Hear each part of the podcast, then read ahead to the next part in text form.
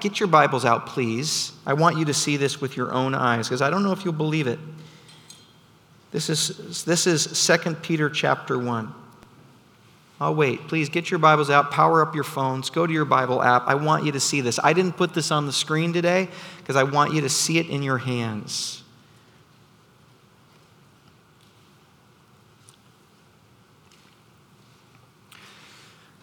This is 2 Peter chapter 1, and I want to draw your attention to verse 3. And I want you to try to see this for what it is. Don't glaze over it, just see it for what it is and see if you can take it in. God's divine power has granted to us all things that pertain to life and godliness. So, wait, pause there. All things that you need for life and godliness, heaven says it's granted, permission given for all things for life and godliness. Now, what does that mean? Does that mean just surviving? Does that mean just getting by? Does that mean limping through? Barely making it in by the skin of our teeth? Is that what it means? Let's keep reading. Through the knowledge of Him, look at this. He called us to His own glory and excellence. Do you realize what this is saying? He's granted us all things that pertain to life and godliness, which is Jesus' own glory and excellence. In other words, it has been granted to you and to me to be the kind of human that Jesus was and is. Do you, I mean, you guys, this is almost, is this the way you look at 2024 for you? Is this the way you look at your own growth? If, as if that weren't enough, it, he adds another layer onto this. Look at this. By which, here's this word again, he has granted to us his precious and very great promises. Why? Look at, so that through them you may partake in divine nature Do you see that? With your own two eyes. This is God's goal for you and for me that you and I would even partake of divine nature. Now, notice what it does not say. It does not say when you get to heaven, it does not say someday, although that is certainly true, of course. When you get to heaven, certainly you will be partaking in divine nature. Certainly. But that, that's not what this is talking about. He's saying, right now, in 2024, you and I, if you could dare to believe it, could partake in divine nature, no matter what your past has been, no matter what your regrets are, no matter what you've ruined, no matter what your habits are, no matter what problems you're facing, those are all still there. But somehow through them, in the midst of them, your life can be that of the life of Jesus, which was indestructible. Not even the cross could shut that guy down. That's the idea.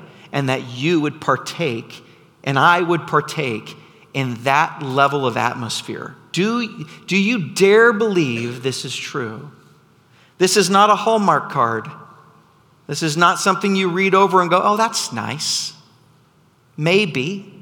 Now, this is the whole point that you would become the level of human, the imago Dei, the image of Christ that we were always meant to be. The first step here is now you have a decision. You can either believe this is true and accessible to you, or you can pass it by like we have so many times. Maybe some of you haven't even recognized this verse. This verse, I've read this verse for years and yet recently, it just jumped off the page and slapped me across the face. I could hardly believe what I was reading. That this is actually the goal. Not just surviving, not just making it through, but actually partaking of a level of existence that's attributed in our minds to one man that's ever walked this planet, and that's Jesus Christ. That is what we can have. Step number one you have a choice you can either believe that's for you or you can reject it. Or you can say, oh, yeah, that's for heaven. Or you can say, maybe, if I'm lucky. Or you can say, Not with my past. Or you can say, No, it's too late for me. Can, there's all sorts of things that the enemy will now counter that promise with some kind of a lie that's baked with some kind of half truth. You probably did make mistakes in 2023. Join the club, friends. You probably have challenges. You probably and they seem insurmountable. Welcome to the human race. And yet, heaven still speaks and says, it's been gra- heaven has granted to you in the midst of all of that a kind of life that is buoyant, indestructible, a life of greatness now in 2024. I am asking you in 2024 to believe it with me. That's what I'm asking. Because I'll just be honest with you, I want this. I want this. I really do. I want more and more of it in my life. And he goes on to say how we can get it. So that through them you may be part- become partakers of the divine nature, having escaped the corruption that is in this world because of sinful desire. For this very reason, so here you go. If you decide to believe it, should you choose to walk in this way, here he goes. For this very reason, make every effort to supplement your faith. That's the word pistis or pisteo in the Greek. It means trust. So you've got this promise. My, my will for you is to partake of divine nature. You can either trust it and what it means, what pisteo means is confidence. Put your confidence in it, that you are actually going to um, lean your weight on this promise. You're going to live by it. So that's the first step trust, confidence. Put your confidence in it. If you've decided to do that, supplement this, your faith, with virtue. Virtue is an interesting word. Virtue means the kind of person you are. So, in, in, other words, we're not talking about being generous, we're talking about being the kind of person who would be generous. That's virtue.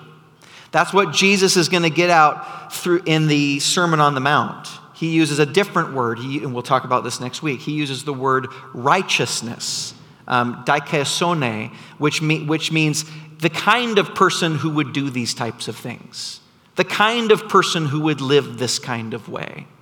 Add to yourself a new inner world. So in 2024, I want to focus on cultivating our inner world. Did you know there's a whole world going on in here?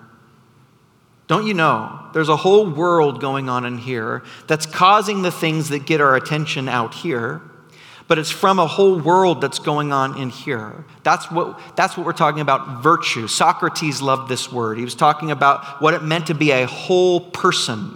He used the word virtue. Jesus used the word righteousness. Virtue, of being a whole kind of person. Add this to yourself.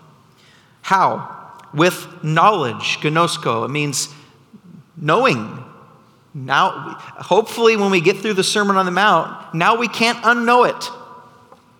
And maybe for some of us, we're going to wish that we could. I wish I didn't know that. But now I know it, and I'm forced to act because I know something. So, how do we affect our inner world with virtue? Through knowledge through being at the Lord's feet, through watching Jesus in our imagination with our mind's eye, how he acts and interacts with people, how he conducts himself, his secret habits and rhythms that he does that just give him this vibrant kind of divine life that just, uh, you know, affects everything around him. We're going to be his disciples. We're going to be his apprentices. We're going to learn from him. Come, learn from me, Jesus would say. Take my yoke, my way of living upon you. For my yoke is easy, my burden is light. Through knowledge, with self control, that refers to killing yourself. Uh, well, sorry, that came out wrong. Kind of, but that's what I mean. Um, let, me, let, me let, let me shut up and let Paul take over from here. because that, this is what Paul says he says, If then you have been raised with Christ, Seek the things that are above where Christ is, seated at the right hand of God. Here we go. Set your minds on the things that are above, not on the things that are of the earth, for you have died, and your life is hidden with Christ. And then he says, Put to death, therefore, what is earthy in you. In other words, Paul knows he's complicated enough, he's complex enough to know that there's still earthly things living in the, in the members of our bodies. We still cope by habit, we react the ways that we've trained our bodies to react. Self control speaks to putting those things to death. We had a great conversation at our home group where a member of our home group shared that now, after so many years, because he loves somebody so much that he gets in fights with, he bites his tongue. His love for her supersedes his impulses, and so he'll bite his tongue and say, Okay, okay. That's self control. That's dying to self. Okay?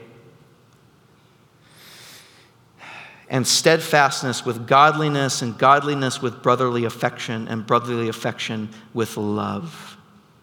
Love rules and reigns it all. Love.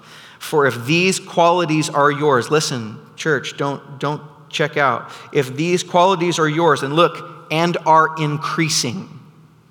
So, this is why I love this for 2024. This is not you have them or you don't. This is uh, another uh, Ted brought up at our, our home group that it's a journey more than a destination. It is a destination. At some point, you are not a Christian, and then another point, you are, sure. But then you embark on this journey. It says, if these things are in you and are increasing, this is the language that Jesus is going to use. In fact, therefore, he says, therefore, brothers, be, uh, be all the more diligent to confirm your calling and election if you practice these qualities. That's a Jesus word. That's the word poieo in the Greek. It means, it's, it means what it means. It means to practice. If you practice these things, you will eventually increase in these things.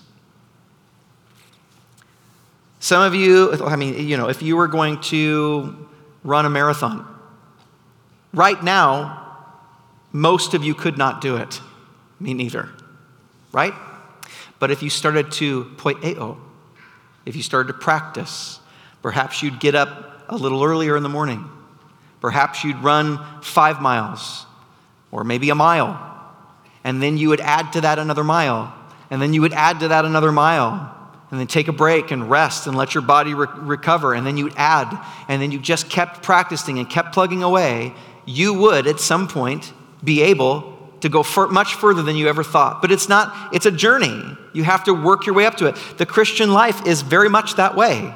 We are practicing certain things, and we're going to learn on the Sermon on the Mount what those things are that we practice. Jesus is going to say next week, if you do these things, that's the same word, poieo. If you do these things, you will grow you will grow into an image of me. You'll keep growing. So that means patience. That means, I mean, when you're training for something and you practice, you, you, you lapse or you relapse or you stumble or maybe you don't get out of bed, but you think, okay, you shake it back off and you get back up again. That means a year of maybe more fights with your spouse that you wish you didn't have, but you just, okay, I'm going to try again. It might be a year of some ups and downs but we're practicing together. We're doing this together. Because why? Because I want, I want this. I want to partake of divine nature. I want it. I want it. And I think you do too, if you dare to believe it. For in this way, look what he says finally. He says, For in this way there will be richly provided for you an entrance into the eternal kingdom of our Lord and Savior Jesus Christ. We've already explored this in the book of Matthew, and I, but I, it's worth saying again because most of you, when, I, when you hear that, for in this way there will be richly provided for you an entrance into the eternal kingdom, your minds immediately think of heaven, the place that we go when we die. And certainly it is that. Certainly that's what it means. But more than that, there is a present element to this. In other words, if you for in this way there will be richly provided present tense for you, an entrance now, an interaction with the kingdom of God.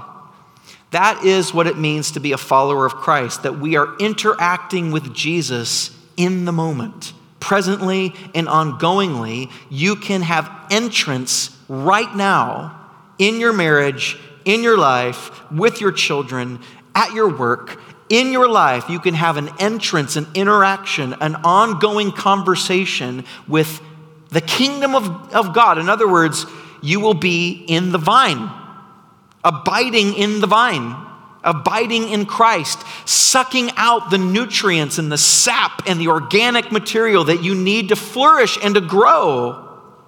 That's the idea. And that's what the elders and I would really love to see, not just for us individually, but for us as a church in 2024, that we would be practicing and growing in this interactive relationship with God and with eternity.